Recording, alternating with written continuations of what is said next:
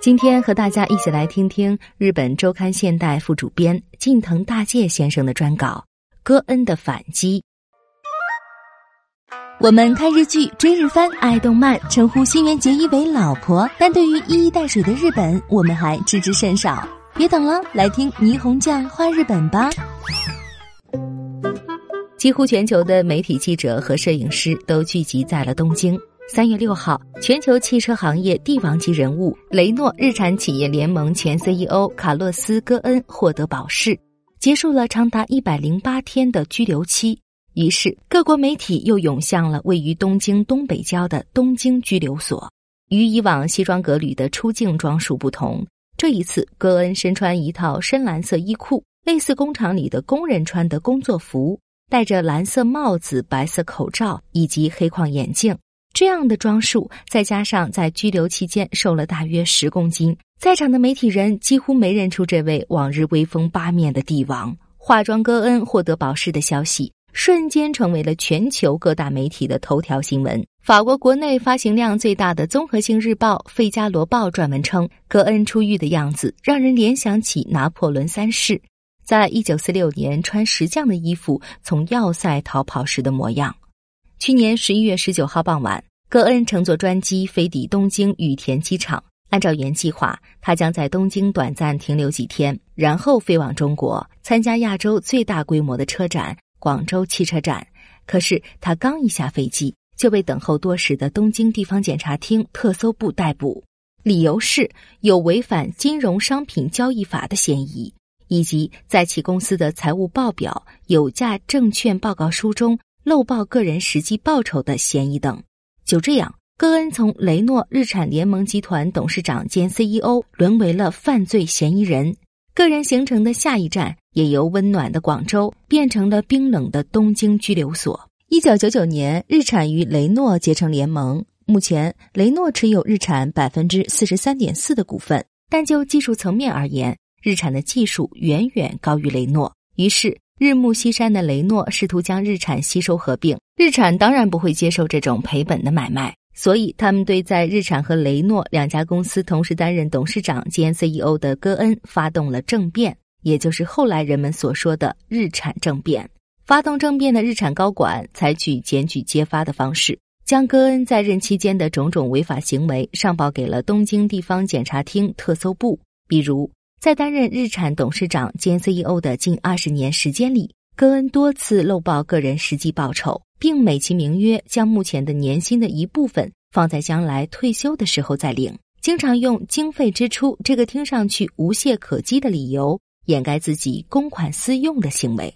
包括在世界各地购买别墅，以及三年前租下凡尔赛宫举办奢华的二婚结婚典礼，都是用公司的经费买单。戈恩被逮捕当晚，日产现任 CEO 西川广人于位于横滨市的公司总部召开紧急记者招待会，怒斥戈恩的种种卑劣行径。各国媒体于第一时间给予了报道。略显讽刺的是，日产上一次备受瞩目还是在很久之前发布一款新车的时候。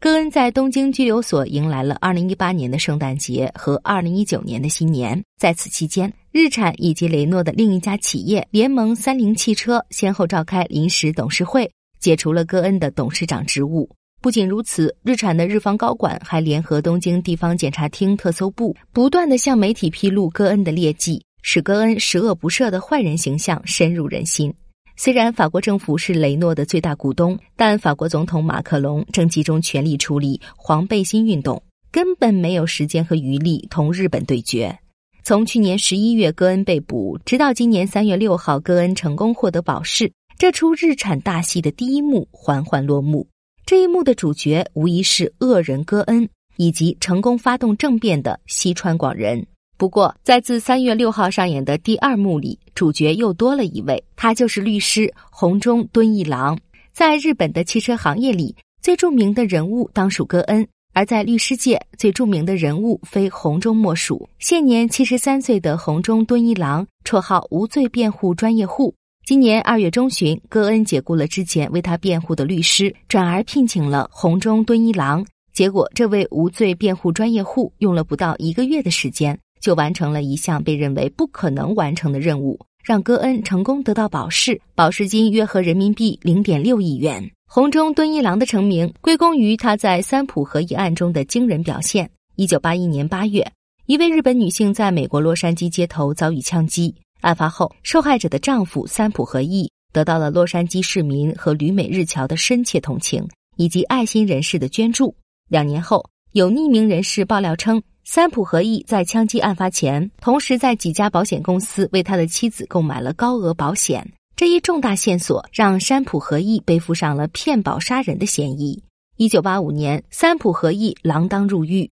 并被东京地方法院判处无期徒刑。三浦和义向东京高等法院提起上诉。当时，三浦和义聘请的律师正是红中敦一郎。结果，凭借红中敦一郎的种种手段。在二审判决中，东京高等法院裁定三浦和义无罪。后来，东京地方法院向最高法院提起上诉，但在两千零三年，最高法院驳回了上诉，维持高等法院对三浦和义的无罪判决。在日本的刑事判决中，百分之九十九的被告会被判处有罪，所以三浦和义案成了近乎于奇迹的案件。红中敦一郎也因此声名大噪。此后。惹上官司的日本名人源源不断的涌向了红中律师事务所，红中敦一郎也没有辜负委托人的期望，在要害艾滋案、滥用残疾人邮政制度案、政治资金调整法案等一系列刑事案件中，让帝京大学副校长安部英、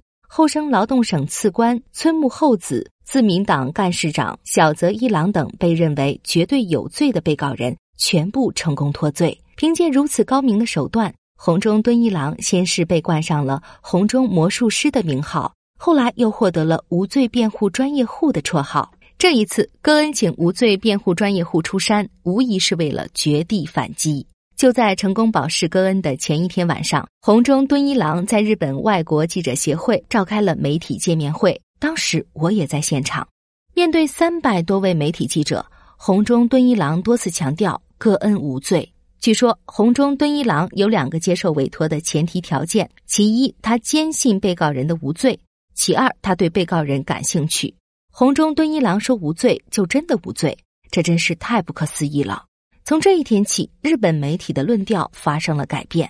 如果将这部日产大戏的第一幕命名为“政变成功”，那么第二幕的名字就应该是“戈恩的反击”。现在幕布已经升起，一场比舞台剧更为有趣的现实剧正在继续上演。